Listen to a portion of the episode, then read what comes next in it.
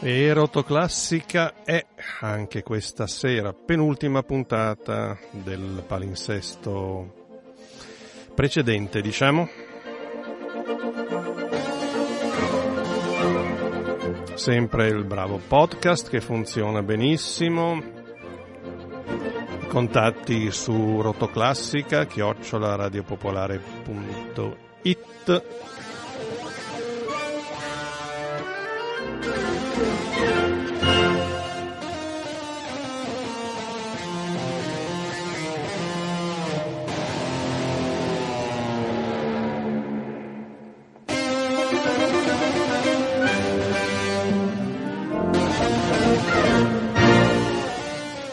La rassegna stampa la facciamo subito, anzi partiamo da un paio di settimanali, mi sembra il venerdì di Repubblica, che ogni tanto a firma di Giovanni Gavazzeni portano un po' più di presenza della classica nelle loro pagine.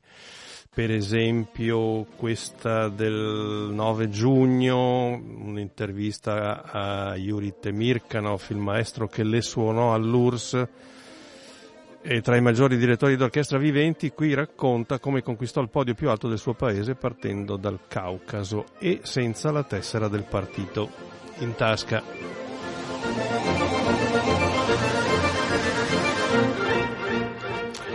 Nel numero precedente, sì, vado un po' indietro perché le altre volte me l'ero, a parte che non si è andati in onda giovedì scorso per problemi di manutenzione tecnica in alta frequenza, e c'è anche un incontro con Antonio Pappano, il personaggio lo conosciamo e lo apprezziamo anche noi naturalmente, che si ricarica dirigendo opere che iniziano nel pomeriggio e finiscono dopo mezzanotte, si ne combina di tutti i colori, buon Tony o Sir Tony naturalmente,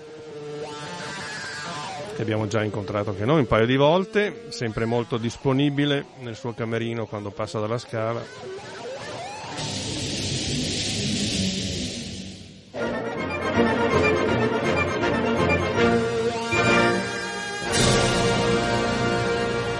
Bene, ora che la sigla ci lascia più tranquilli, possiamo cominciare la lettura di un mensile importante perché celebra i suoi 40 anni di vita.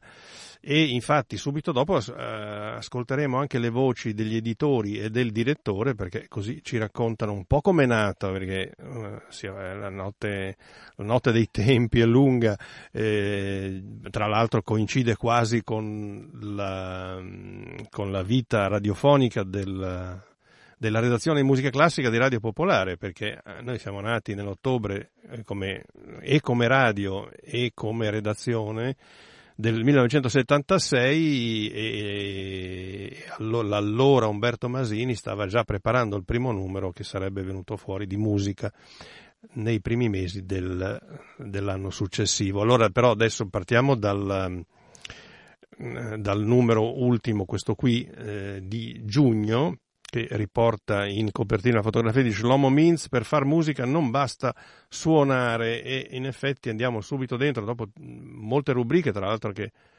interessanti, come un altro anniversario, i 30 anni della Naxos, storia di una rivoluzione culturale, in effetti, e poi l'attualità di libri, le lettere di Toscanini, ripubblicate da Saggiatore, in versione ampliata da poco, poi dobbiamo anche ci sono anche un paio di libri proprio della Zecchini interessanti, come questo Musica e Cervello, che sto cercando di leggere, non difficile ma neanche facilissimo. Allora, eravamo su Shlomo Mintz, l'intervista di Carlo Berlora, Equilibrio e Progresso, la lezione di Shlomo, Deutsch Gramofon gli dedica un ampio cofanetto celebrativo, intervistiamo, dicono i redattori di musica, il grande violinista israeliano, attivo anche come violista, direttore e da poco compositore.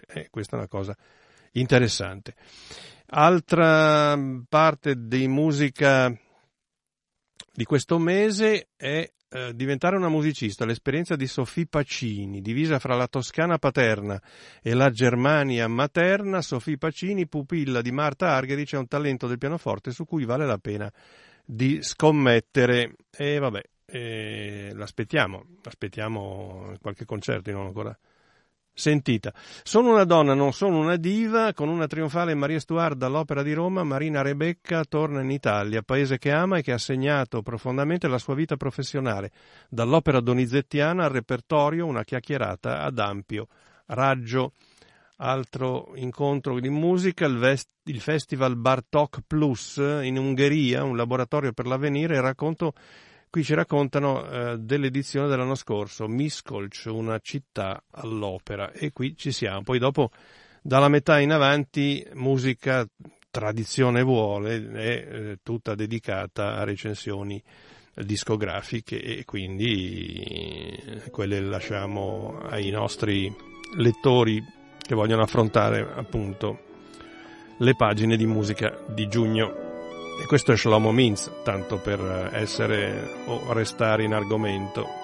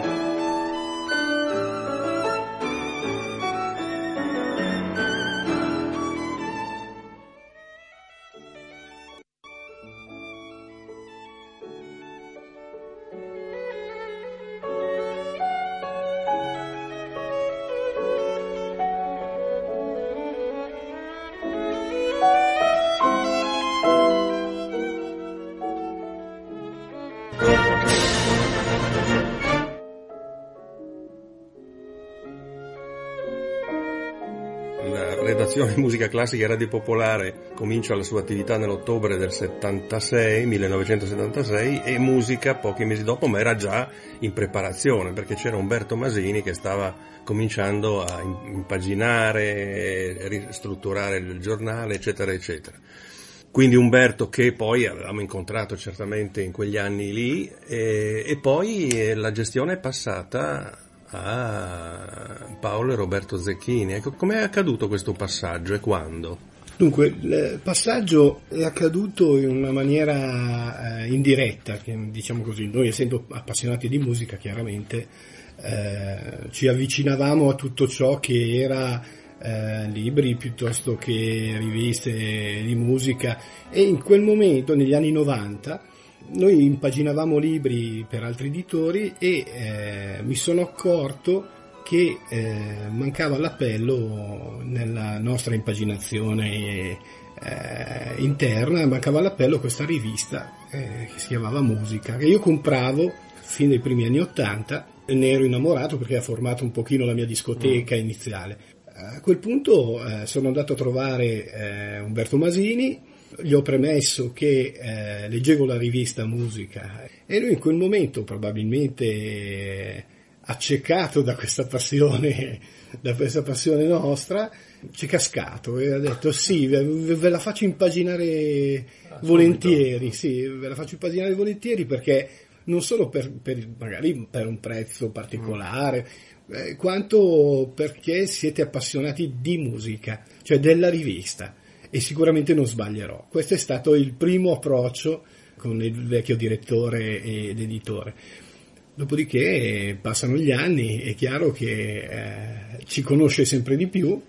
E nel 1997 abbiamo fondato, io e mio fratello Roberto, abbiamo fondato la Zecchini Editore, dato appunto la passione che avevamo per la musica. Abbiamo fatto gli studi musicali, mio fratello suona il clarinetto, io la tromba. Il lavoro che abbiamo basato proprio sul discorso della impaginazione, la grafica, la prestampa e quant'altro, abbiamo unito le due arti che ci ha passato nostro padre, nostro padre suonava il clarinetto, e abbiamo fondato la Zecchini Editore. Dopo aver pubblicato i primi volumi, tutti già importanti, con vari, sul clarinetto per esempio con la presentazione di Riccardo Muti, poi in seguito Gabriele Cassone con la presentazione di Gardiner. Avevamo già in casa la rivista e abbiamo acquistato la testata, c'è stato proprio un passaggio di mano e l'abbiamo rilanciata in un momento comunque difficile, l'abbiamo rilanciata e l'abbiamo fatta diventare mensile, ecco.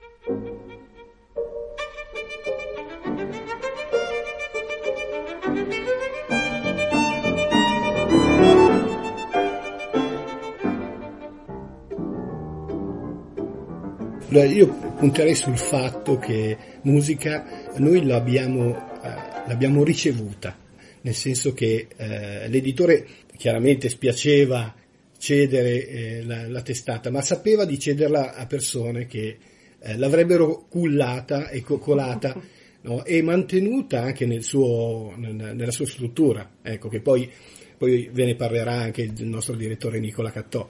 E questo ci ha dato una sicurezza di continuità, almeno e di garanzia da parte nostra verso i lettori, che troveranno sempre degli approfondimenti piuttosto che delle recensioni approfondite, ma non troveranno mai un articoletto magari da leggere in 2 minuti. Questo è, diciamo, la caratteristica di musica. Una rivista di questo tipo mi viene il pensiero che sia come una radio. Una delle regole fondamentali della radiofonia, quando metti dei nuove idee, dei nuovi programmi, quasi non farsi accorgere dagli ascoltatori, perché l'ascoltatore è un po' sedimentato, no? Nell'attenzione a quella emittente, ma anche la rivista. Ma avete fatto qualche piccolo ritocco, non tanto dell'impaginato, ma forse anche della scelta dei collaboratori o degli indirizzi da prendere, cioè più dischi, meno dischi, più interviste, meno interviste? C'è qualcosa che avete fatto lentamente e progressivamente? Sì, certamente è implicito, perché qualche segnale bisogna sempre darlo, di cambiamento, perché cambiare è una cosa utilissima e ogni cambiamento migliora sempre, a meno che non sia finalizzato ad altro, però ciò che ci premeva era cambiare, non stravolgere, no? E appunto come si diceva, il nostro lettore è abituato alla qualità, si accorge immediatamente se c'è un disturbo grafico, se c'è un disturbo di contenuti, e quindi questo problema si può risolvere solamente scegliendo delle strade sicure da una parte e costruttive dall'altra. Abbiamo fatto dei cambiamenti grafici quasi immediatamente, per non sconvolgere il lettore, e invece di contenuti no.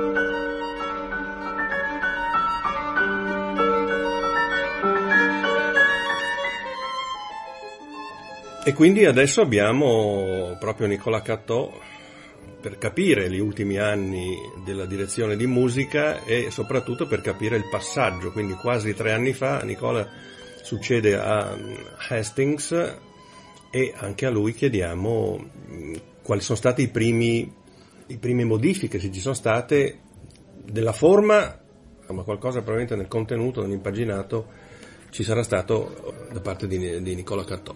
Sì, sono 3 anni che ho la responsabilità della rivista, perché proprio in questi giorni quasi prendevo in mano le redini, e dunque in vista del numero di settembre 2014, che è stato l'ultimo della rivista con il vecchio formato, il classico formato A4. Poi già dal numero di ottobre abbiamo incominciato con l'attuale formato, che è più piccolo e con più pagine ovviamente per compensare, che era un progetto di cui già si parlava con Stephen Hastings.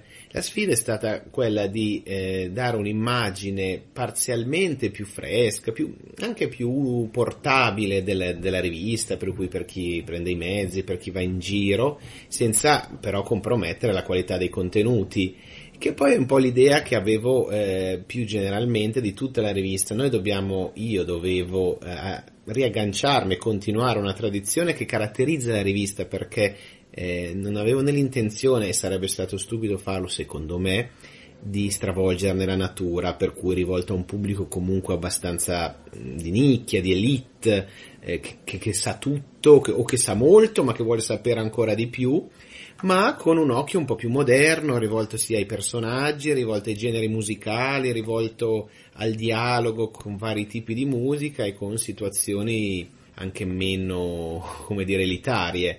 Ed è quello che insomma in questi 3 anni cerco di fare, pur capendo un contesto che è vero, che si dice sempre la crisi della musica, ma in realtà probabilmente non si è mai fatta così tanta musica, la qualità dei musicisti è altissima, che se ne dica, anzi tecnicamente gli strumentisti forse sono più bravi rispetto a 30 anni fa, e la produzione discografica, che è quella su cui noi ci centriamo, a cui dedichiamo 60 pagine ogni mese, è incredibilmente, forse anche incomprensibilmente ricchissima. La domanda successiva era proprio questa, cioè pensando a 40 anni di una rivista musicale e leggendo poi nel numero di maggio l'intervento di Umberto Masini, mi sono venute in mente tante cose, come è cambiato il pubblico, come sono cambiate il modo di porre anche le offerte musicali stesse, adesso alla ricerca del nuovo pubblico, ringiovanirlo, sì, no, forse, quando, come, perché.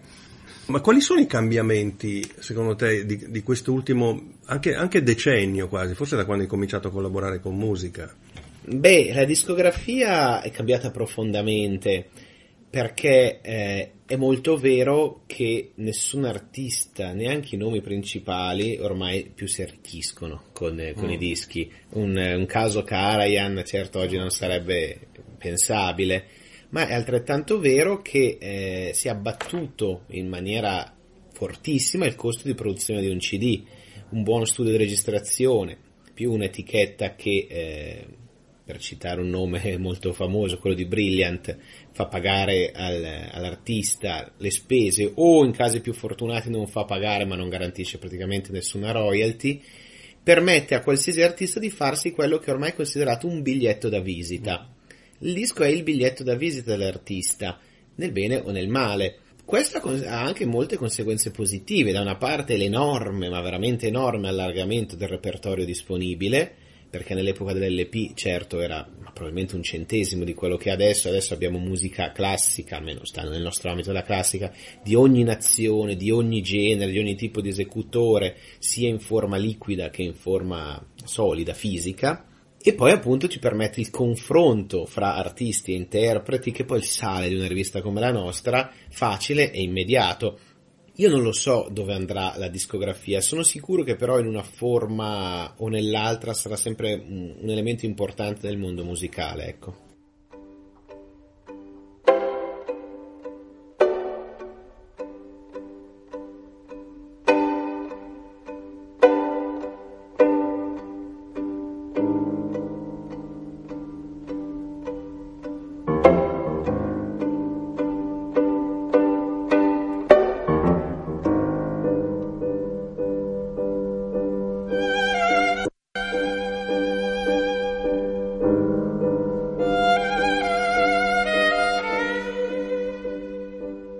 C'è qualcosa, un'idea, un progetto che ti sta molto a cuore, che vorresti uscisse su musica prossimamente?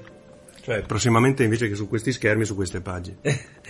Sì, la nostra rivista storicamente si è sempre rivolta forse più agli appassionati di musica strumentale, pianistica in specie, che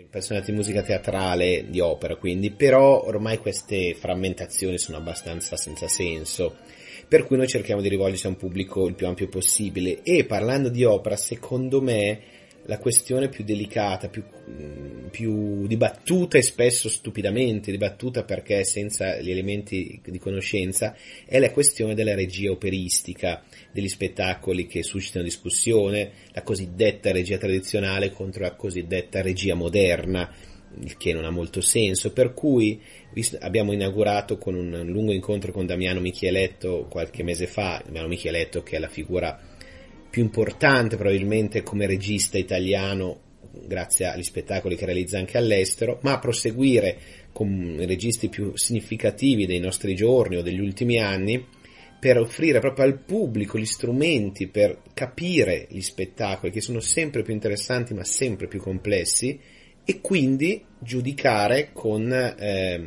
competenza e con la mente più sgombra possibile. Che questa è la sfida. Non è detto che se Violetta affetta le zucchine sia una cosa giusta o sbagliata di per sé. Dipende tutto. Si può fare un Cavaliere della Rosa su una stazione spaziale. È giusto o sbagliato? Può essere un'idea stupidissima come un'ottima idea. Dipende.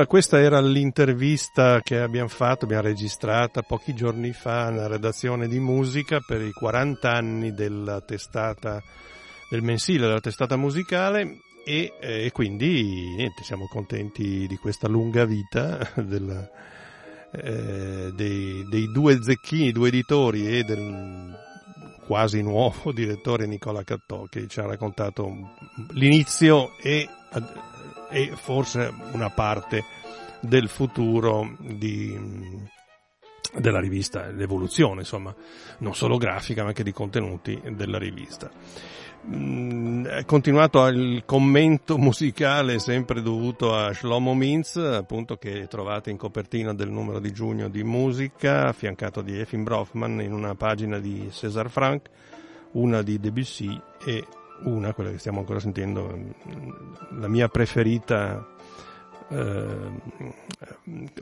brano cameristico di Maurice Ravel, il famoso blues dalla sonata per violino.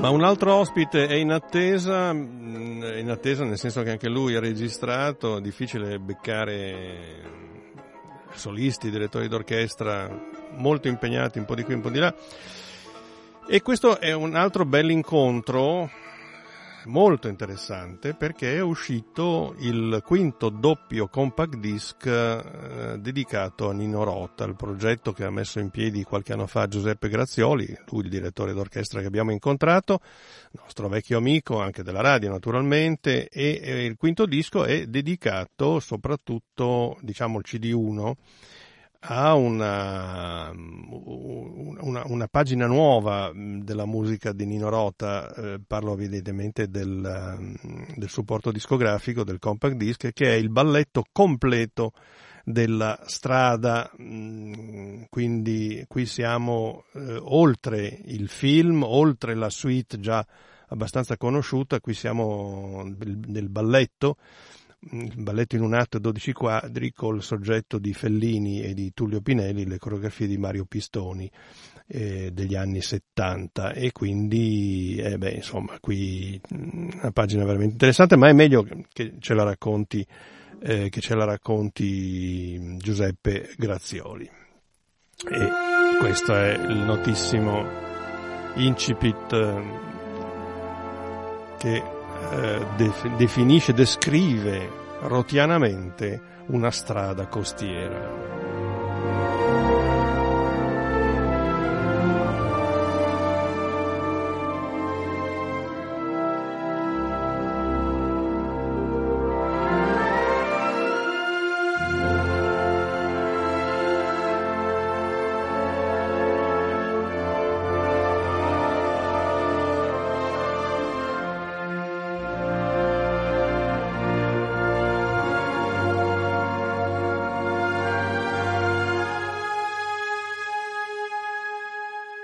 Partiamo dal balletto completo delle musiche per la strada.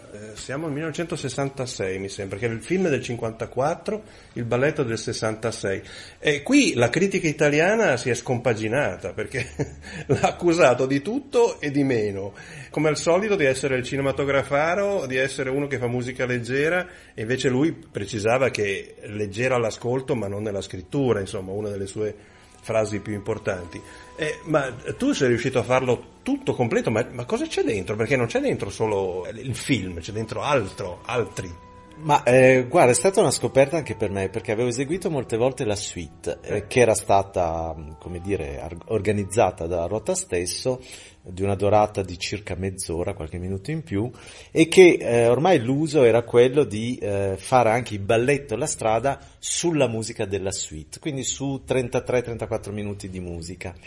Poi avevo scovato un disco della EMI, se non sbaglio registrato da Gatto, direttore che faceva molti balletti alla Scala, in cui finalmente c'era l'integrale del balletto alla strada. Lo ascolto e effettivamente c'erano almeno 20 minuti in più rispetto alla suite.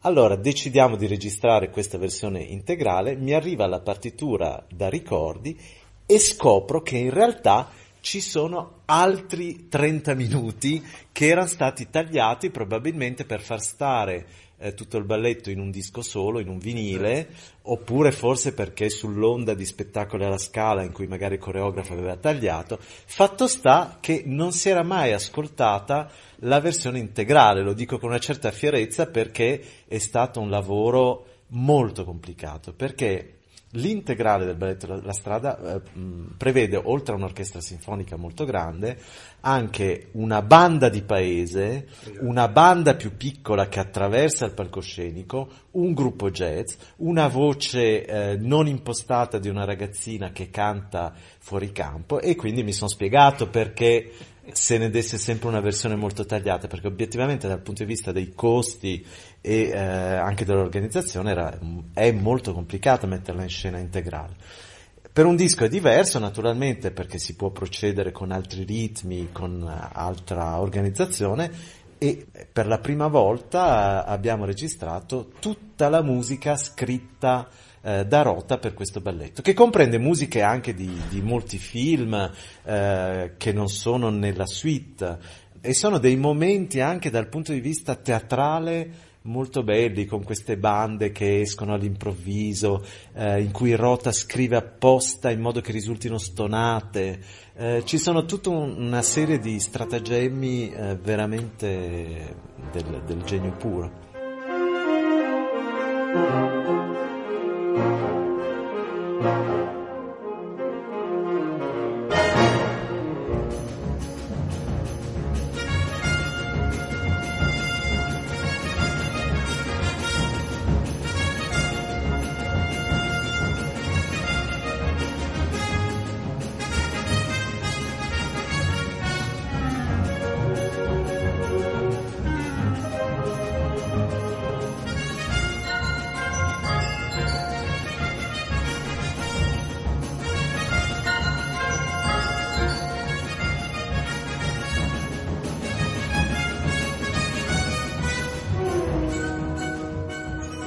Pensando a un Rota che scrive una cosa così intenzionale, ma da cosa sarà stato anche mosso, voglio dire, perché appunto c'era già il film e c'era già una suite, Però evidentemente qualcosa è accaduto in modo che lui convogliasse tanta altra musica dentro questo balletto. Che cosa è successo in quel 1978, sì, un anno prima della morte, esatto, tra l'altro? Sì, beh, innanzitutto ballava Carla Fracci, quindi probabilmente anche la musica in più o era frutto della possibilità di avere questa grande ballerina sul palcoscenico. Ma poi forse Rota non era un uomo che facesse polemiche con le parole, la faceva, se vogliamo proprio intuire una vena polemica, la faceva con la sua musica. Se pensiamo agli anni 70, che cosa si ascoltava, e da qui quello che dicevi prima, la reazione della critica, cioè lo stesso critico che aveva appena sentito, non so, un pezzo di Boulez come i primi pezzi per pianoforte o Structura o Stockhausen, va a teatro alla Scala e si sente questa musica da paese, a volte popolare, però scritta veramente con un dettaglio nell'orchestrazione, con una profondità nell'intuire quelli che erano gli stilemi della musica popolare, della musica jazz, della banda di paese, della musica d'atmosfera, della musica da film. C'è tutto in questo balletto, e se io devo consigliare a chi non conosce Rota di ascoltarsi un brano che, diciamo, analizza a 360 gradi quello che è il musicista, consiglierei di ascoltare questa versione integrale della Strada. La reazione di Fellini quale fu? Perché poteva rifare il film a questo punto. Sì, naturalmente un balletto ha un taglio diverso per ovvi motivi che sono sempre molto pratici, però Fellini con Rota aveva un rapporto di piena fiducia, anzi vedere un film di Fellini senza ascoltare la musica di Rota vuol dire non avere la possibilità di capire la poetica di Fellini, perché era una poetica che al 50% nasceva dalla musica di Rota.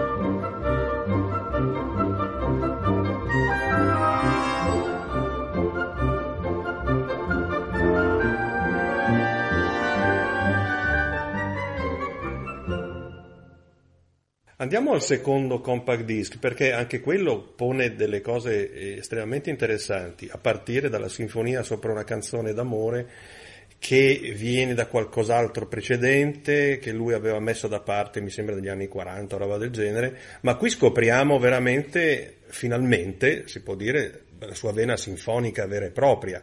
C'è dentro un po' di Brahms, c'è dentro forse anche qualche pizzico di Mahler, non so, di Dvorak, sì, è molto descrittivo in alcune parti, ma in alcune parti proprio un sinfonismo pieno, corposo.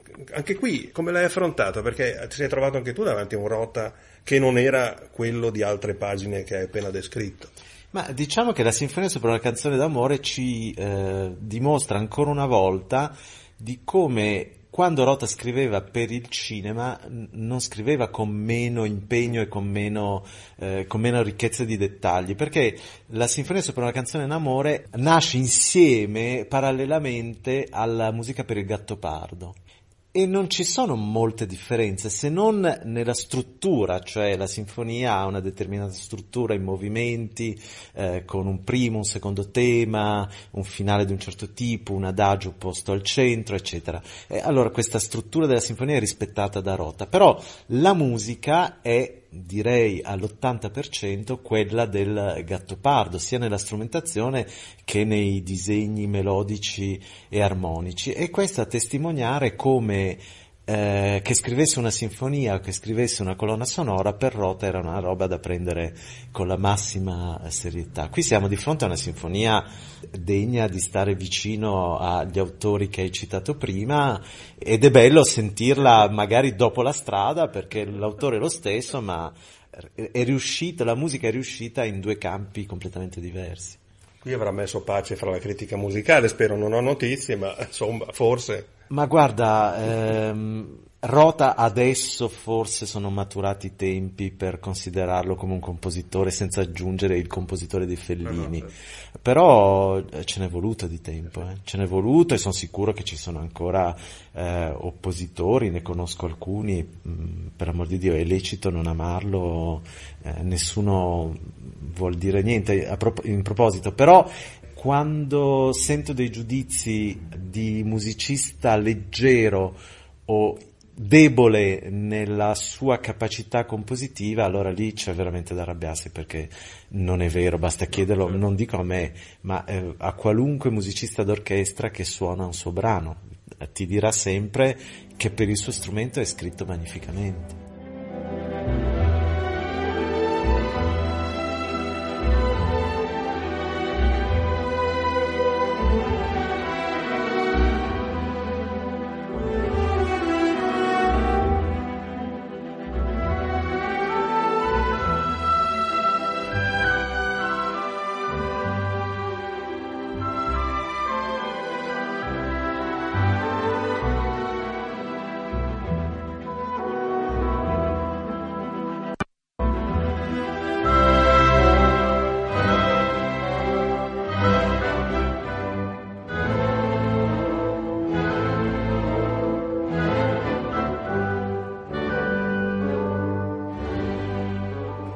A proposito di strumenti, qui c'è anche una partitura che non vede Giuseppe Grazioli sul podio, però è interessante perché mi ricordo quanti mi hanno raccontato dell'attenzione che aveva, dell'amore che aveva Nino Rota per tutta la parte dello spiritismo, appunto, come in questo caso, oppure lui frequentava con Fellini a Roma, mi immagino, chissà quante chiromanti o lettrici di carte, eccetera, eccetera. Lo spiritismo nella vecchia casa, 6 variazioni, 3 suggestioni per clarinetto solo. È una musica di scena per un dramma di Ugo Betti, appunto, dallo stesso titolo.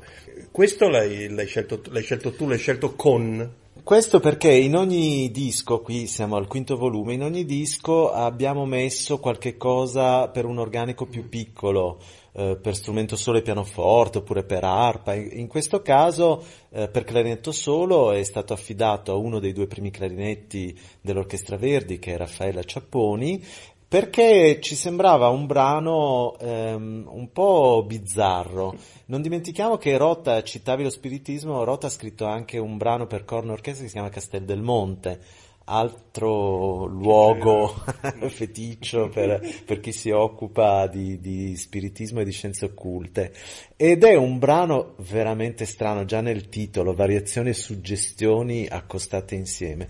Sono delle variazioni vere e proprie, dove però il clarinetto è sfruttato in tutta la sua espressività, in tutta la sua tessitura, dall'estremo acuto all'estremo grave, e mi piacerebbe poter vedere la pièce teatrale con l'esecuzione delle musiche, perché la musica doveva giocare veramente un ruolo importante. Purtroppo non mi è mai capitato, non so nemmeno se sia mai stato rimesso in scena dopo la prima.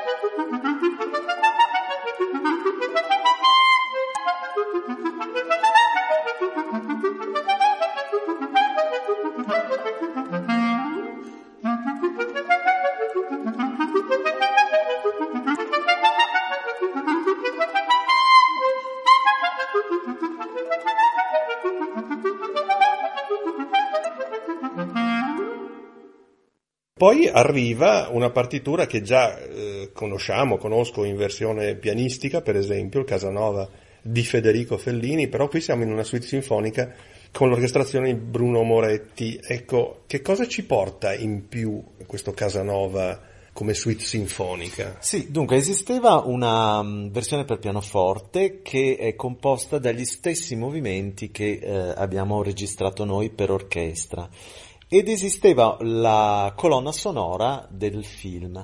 Era però una colonna sonora fatta con alcuni strumenti elettronici, cioè il clavicembalo non era un vero clavicembalo, come si faceva in quegli anni in sala di registrazione, e con un grande uso di trucchi, li chiamerei, fatti coi microfoni, col missaggio, con l'editing, eccetera, che secondo me erano funzionali al film, ma snaturavano un po' la bellezza di questa musica, che vive di un'orchestrazione molto diversa da quella della Sinfonia sopra una canzone d'amore. Quanto quella è carnale, piena, romantica, oserei dire, questa è rarefatta, quasi impressionista, quasi neoclassica in certi punti, e abbiamo chiesto a Bruno Moretti, e lui l'ha fatto magnificamente, di ricostruire con suoni naturali, con suoni acustici, per un'orchestra sinfonica. E quello che esce fuori, devo dire, è meraviglioso, perché è uno stile che non ha paralleli nei contemporanei di Rota. È veramente un brano che merita di essere ascoltato in una sala da concerto.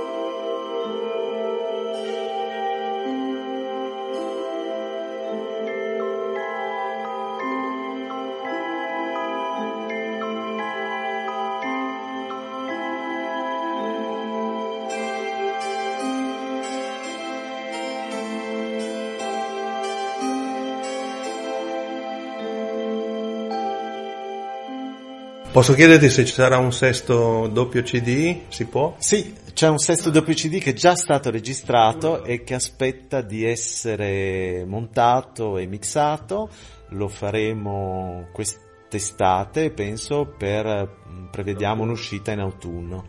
È un doppio CD che comprende il resto delle sinfonie, perché ne ha scritte altre 3, oltre alla Sinfonia sopra una canzone d'amore, poi qualche brano di musica per il cinema che dobbiamo ancora montare, ma quello è pronto, e poi per il futuro vedremo, perché a questo punto abbiamo registrato 12 CD, forse ci prendiamo una pausa per poi riprendere in seguito. A me piacerebbe affrontare il discorso delle opere, perché ne ha scritte 12, ma lì come tutti sanno, persino operazioni di grande rilievo anche economico sull'opera lirica in sala di registrazione in studio, tutti hanno tirato un po' il freno, perché è veramente costoso, difficile da organizzare, eccetera.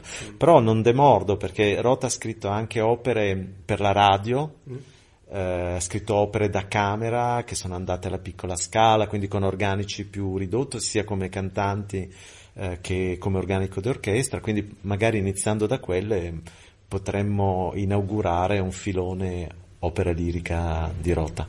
Sì, il materiale non manca, insomma. Sì, infatti. Tu potresti fare l'integrale di Rota se ci fossero i mezzi a questo punto. Ma a questo punto devo dire che c'è il sostegno pieno da parte della Decca, da parte dell'Orchestra Verdi, e ormai anche in orchestra i musicisti hanno compreso pienamente lo stile di Rota, e quindi il tempo che ci vuole per preparare la registrazione è sempre più rapido, e questo è una cosa meravigliosa. Però naturalmente io vorrei registrare l'Aladino, ma l'Aladino ha un'orchestra che non so, è più grande di un poema sinfonico di Strauss e ha, non so, 16 ruoli cantati, coro di voci bianche, coro di adulti. E come si fa? Solo l'organizzazione di una cosa del genere richiede tempo, mezzi, eccetera. Magari preparandola con largo anticipo ci riusciremo.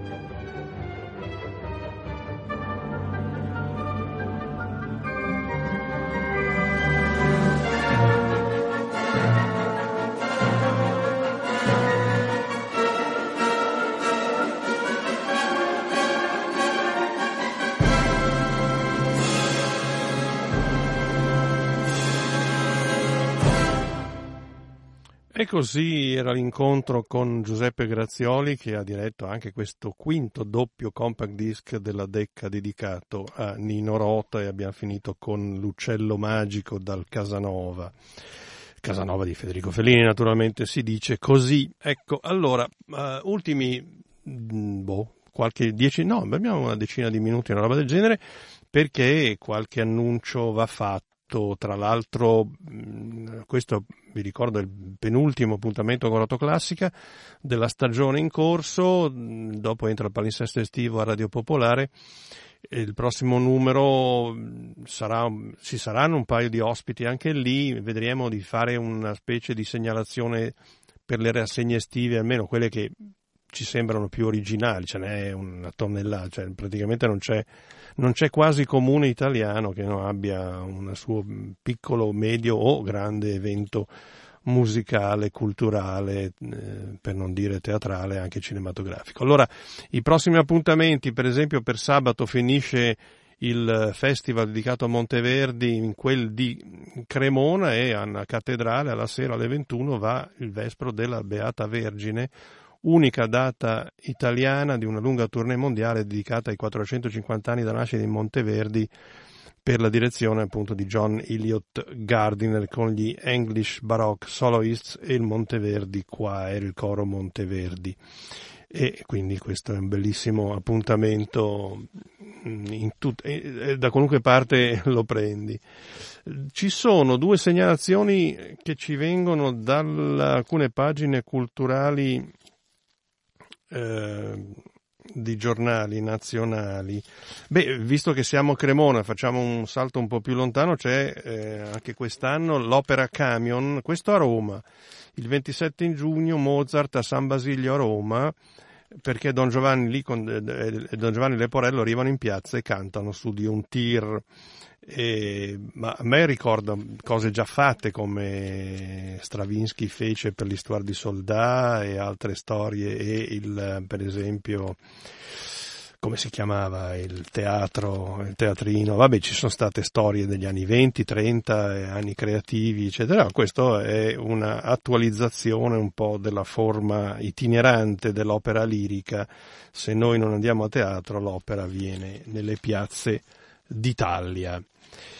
A Milano è partito l'altro ieri le notti trasfigurate a Villa Simonetta, 10 concerti, 1500 giovani musicisti della Civica Claudio Abbado coinvolti, e quindi sono loro i protagonisti di questo ciclo estivo, e l'esecuzione poi è stata replicata per l'estate sforzesca, perché ogni cosa per fortuna si incrocia con altre situazioni. I prossimi appuntamenti: ci sono i civici cori martedì 27 nella messa di Beethoven con la bacchetta di Mario Valsecchi, e poi un focus su ballade, rondo e madrigali il 28 giugno con l'ensemble di Claudia Caffagni, più le arie d'opera tra Oriente e Occidente il 29. Poi per luglio vi diciamo il nostro prossimo appuntamento. La Verdi, che sta per partire con la rassegna estiva dedicata al ciclo completo delle sinfonie di Beethoven, fra una decina di giorni incontreremo il nuovo direttore musicale Klaus-Peter Flor, che la dirigerà, ma c'è già un appuntamento del ciclo già iniziato a gennaio, ed è questo con Beethoven. Quindi eccolo qua, la paginetta, eccola qui, comincia con l'ouverture da Leonore III dell'opera 72, il concerto del pianoforte e orchestra numero 2, opera 19, che già possiamo, eccolo qui, ascoltare per uno stacco musicale, e la 41, la K551 del Divino Fanciullo, come giustamente lo chiamava il nostro Pierfranco.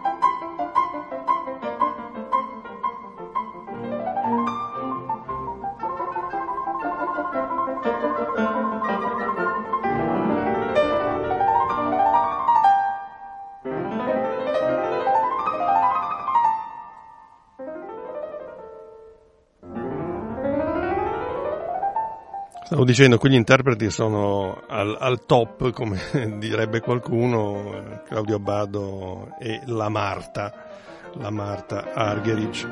Ma mi ero dimenticato appunto di dirvi chi ci sarà sul podio e al pianoforte per l'ultimo appuntamento.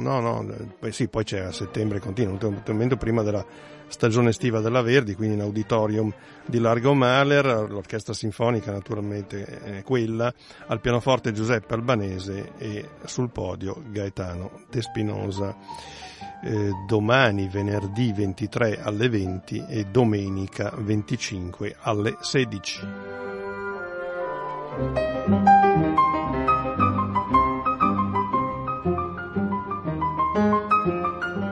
Ancora 2 o 3 appuntamenti. Magazzino Musica in via Soave 3, venerdì domani alle 20.30 c'è un'esplorazione del concerto per pianoforte e orchestra di Mozart, il K415, fatto da Filippo Del Corno ed Emanuele De Lucchi. Mentre sabato alle 19 La compagnia di canto Vittorio Tosto presenta Carmen, sì, quella di Bizet, opera da camera, in questo caso in versione cameristica, sabato 24 alle 19. Arriva a Milano direttamente da San Francisco la Peninsula Youth Orchestra alla Sala Verdi del Conservatorio di Milano, sabato 24 giugno alle 21. Si esibisce per la prima volta con un impaginato, è un concerto della tournée europea che ha toccato parecchie capitali e anche a Cremona c'è questa orchestra il 23, domani. L'orchestra, composta da 70 giovani musicisti, eseguirà l'ouverture tragica di Brahms, il concerto per violino di Mendelssohn e l'ottava di Antonin Dvorak. Il concerto è ingresso libero, quindi Sala Verdi del Conservatorio. Ci siamo, le note trasfigurate ve l'ho già detto, quindi si chiude la stagione organistica a San Maurizio al Monastero Maggiore, sabato 24 giugno alle 18:30. Stefano Bagliano, flauto diritto, Andrea Cohen, organo e cembalo, musiche di Frescobaldi, San Martini e Vivaldi. E qui ci siamo, insomma, mi ha fatto un po', se volete, per il post giornata della musica al di là del confine con il cantone Ticino, a Mendrisio, sabato dalle 16 c'è la festa della musica, sia nella chiesa di San Giovanni e nel Mendrisiotto in qualche parte si può andare a vedere naturalmente sul sito dell'Associazione Musica nel Mendrisiotto. Vabbè, ci siamo. E a proposito di musica, a proposito di estate, a proposito, la giornata della musica era ieri e l'estate è cominciata, tant'è che nei prossimi appuntamenti anche della domenica mattina cercheremo di esplorare musicalmente questa bella stagione, alle volte magari un po' troppo calda, dipende, un po' troppo secca forse in questi giorni. Ecco tutto, ci siamo e lo facciamo con... direi con la più famosa, più nota pagina dedicata al tempo d'estate, penso che sia mai stata scritta, qui nella versione di Nicolaus Harnoncourt, che ha preso a cuore Porgy and Bess nei suoi ultimi anni di vita e l'ha portato un po' dappertutto. La voce che sentirete in questa unica pagina meravigliosa del grande George, che l'11 luglio prossimo saranno gli 80 anni dalla scomparsa, è quella di Bibiana Nuobilo. Eccola qui. Ci sentiamo comunque ancora giovedì prossimo. Un abbraccio radiofonico da Claudio Rico.